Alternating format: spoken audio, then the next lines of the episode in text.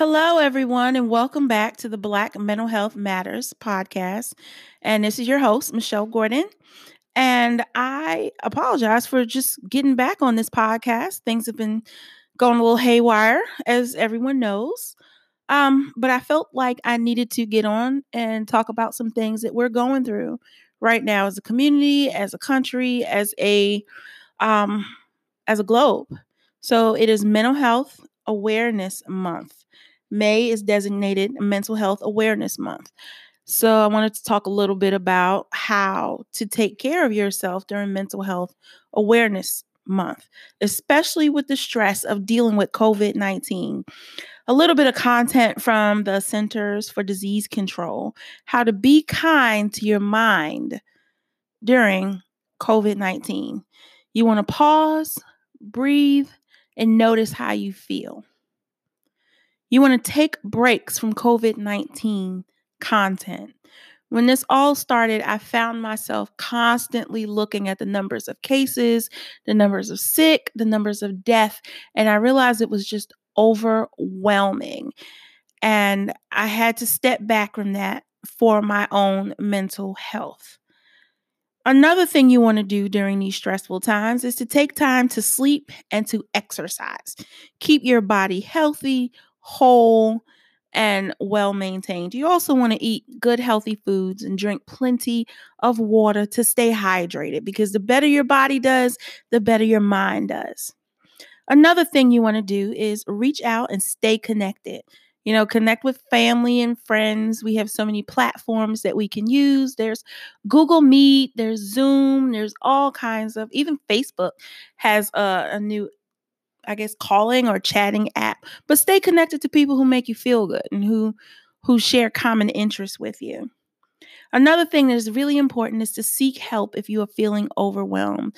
There are mental health professionals that are waiting for you to step up and get help. We understand that these are difficult times and sometimes you need someone to talk to because this is this is not normal. This is something that none of us in our lifetime have experienced and it's a learning experience for everyone involved. Another thing I want to highlight as far as COVID 19 is the impact that COVID 19 is having on communities of color. Communities of color, the individuals that reside in these communities of color, have some of the biggest risk factors for COVID 19, to include high blood pressure, obesity, heart disease, um, unhealthy lifestyle habits such as smoking and consuming alcohol in excess. And we want to be on the lookout for you know these trends that are occurring in these communities of color where the death rate is higher there's low access to proper medical attention and it's just a lack of access out there so while we have the risk factors we also have to contend with the fact that appropriate care may not be available in our communities and that's that's a whole different podcast. That's something that is a part of the broken system that exists now. But just a reminder to be careful if you got to go out go out with a mask make sure you're washing your hands Make sure you're wiping down your cell phones because you touch your cell phones and when you bring it back inside into your home, into your work, you want to make sure that's clean because you're putting it near your face. But just be careful. Practice social distancing.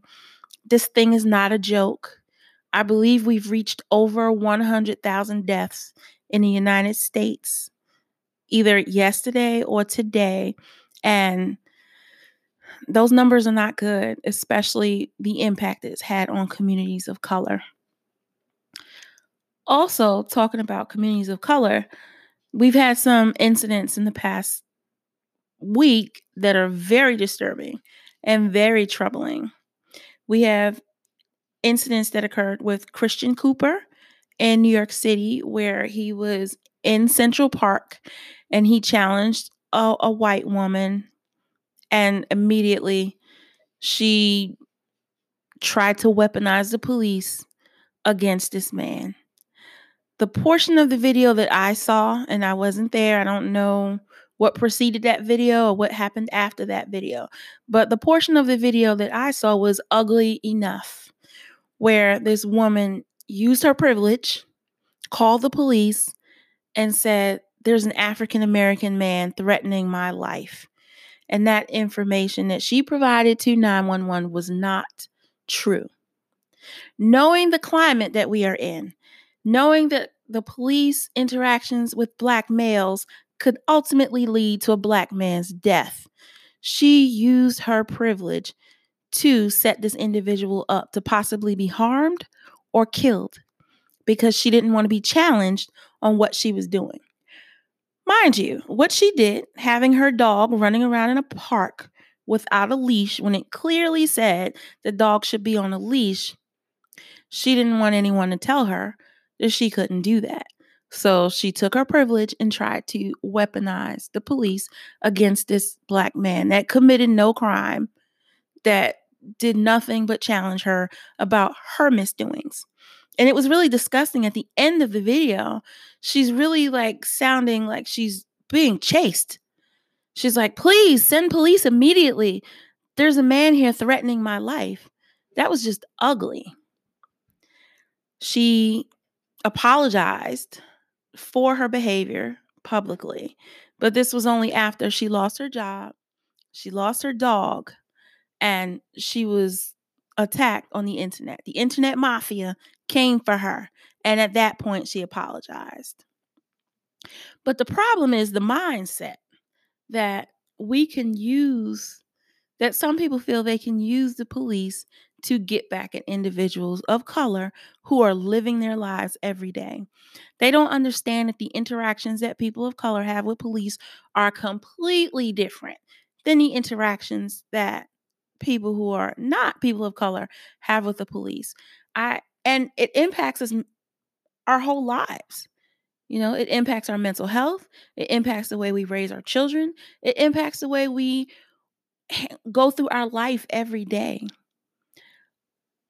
Black people do not want to be pulled over by the police because we do not know the outcome. When we are pulled over by the police, we don't know if we're going home at the end of the day. Whether we did something, whether we didn't do anything, whether we broke the law, or whether we were innocent. Those interactions that we have with police can go left so quickly. And this woman took it upon herself to try to provoke such an incident. As far as her apology, we need to pause when we think about the apology.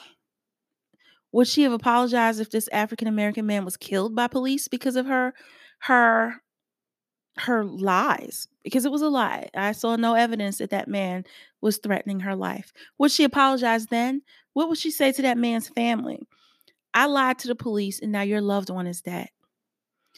We can't accept these apologies. What we need to accept is change. An apology without change is pointless. An apology with changed behavior is what I can accept. But the incident with Christian Cooper was mild compared to what occurred in Minneapolis with the outright murder of George Floyd. George Floyd was an African American man that was detained by police for suspicion of forgery. There was some evidence that he initially resisted arrest, but resisting arrest is not punishable by death. In no way is it punishable by death. With that being said, I'm not going to talk much on that in this podcast, but I will talk about the impact that these events and events like these have on the mental health of people of color. When we look at these these videos and we hear these stories, how does it impact you? How do you feel afterwards? I noticed when there was a string of police shootings of unarmed black people, I started to feel a little heightened sense of alertness. I felt some symptoms of PTSD every time I saw a video of an unarmed black person getting killed. One that stuck out in mind was how I felt when I saw the shooting of Philando Castile. And that really impacted me because this this man was going about his day. He did the right things. He told the police, I'm licensed to carry a weapon, and he still was shot and killed in front of his child and his girlfriend. So, what does that do to us? What does that do to us mentally? How do we feel? How do we manage our day knowing that at any given point, a negative interaction with the police can occur? How do we stay stable in those kind of situations? How do we remain calm in those situations? How do we practice certain coping skills to get us out of these interactions alive and with our mental health intact? Those are some of the questions that I ask when I see these these negative interactions with the police and negative interactions between deputy, deputized white people. How do we protect ourselves mentally, physically, and emotionally during these interactions?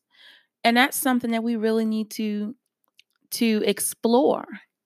You know, some of these things happen because we may get excited in a situation and it could be perceived that we're aggressive it could be perceived that we're not cooperating, but really it's fear.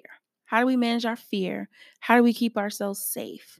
These are all questions that we need to ask ourselves in case we encounter these situations.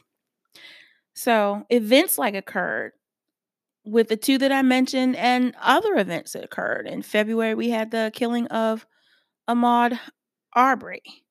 We had the young lady killed in her home by police, executing a warrant that wasn't even at her address.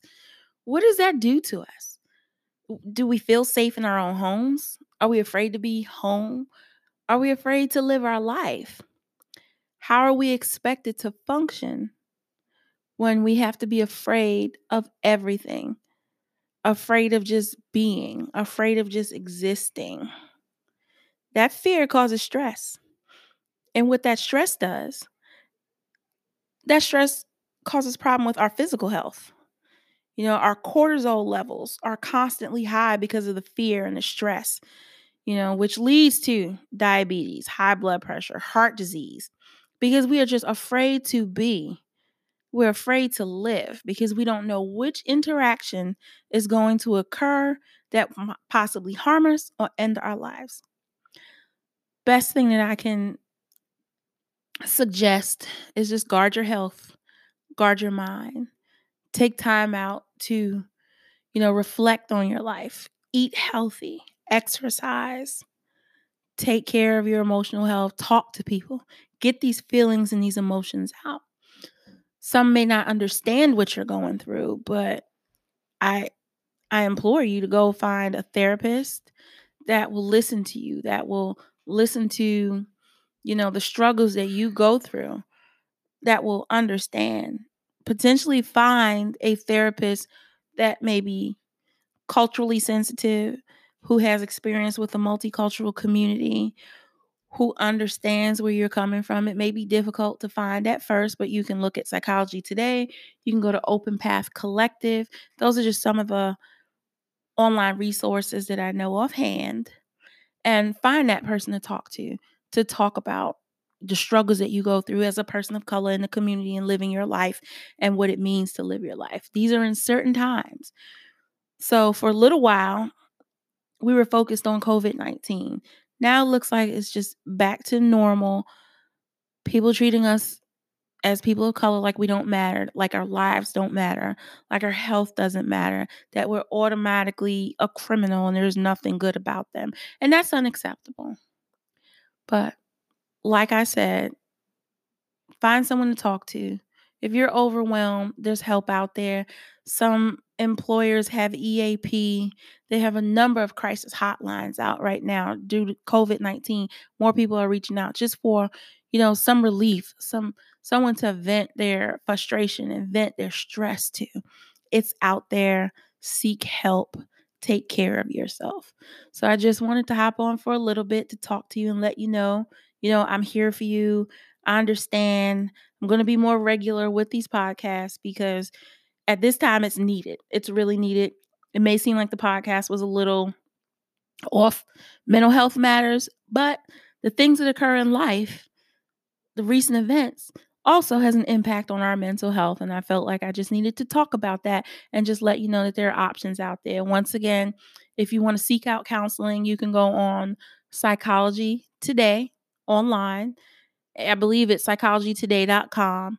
If finances is an issue, there's also another company that is called Open Path Collective, and their therapists there charge on a sliding scale fee based upon your ability to pay. And some of the rates are really reasonable. But I implore you, please seek out help if you need help.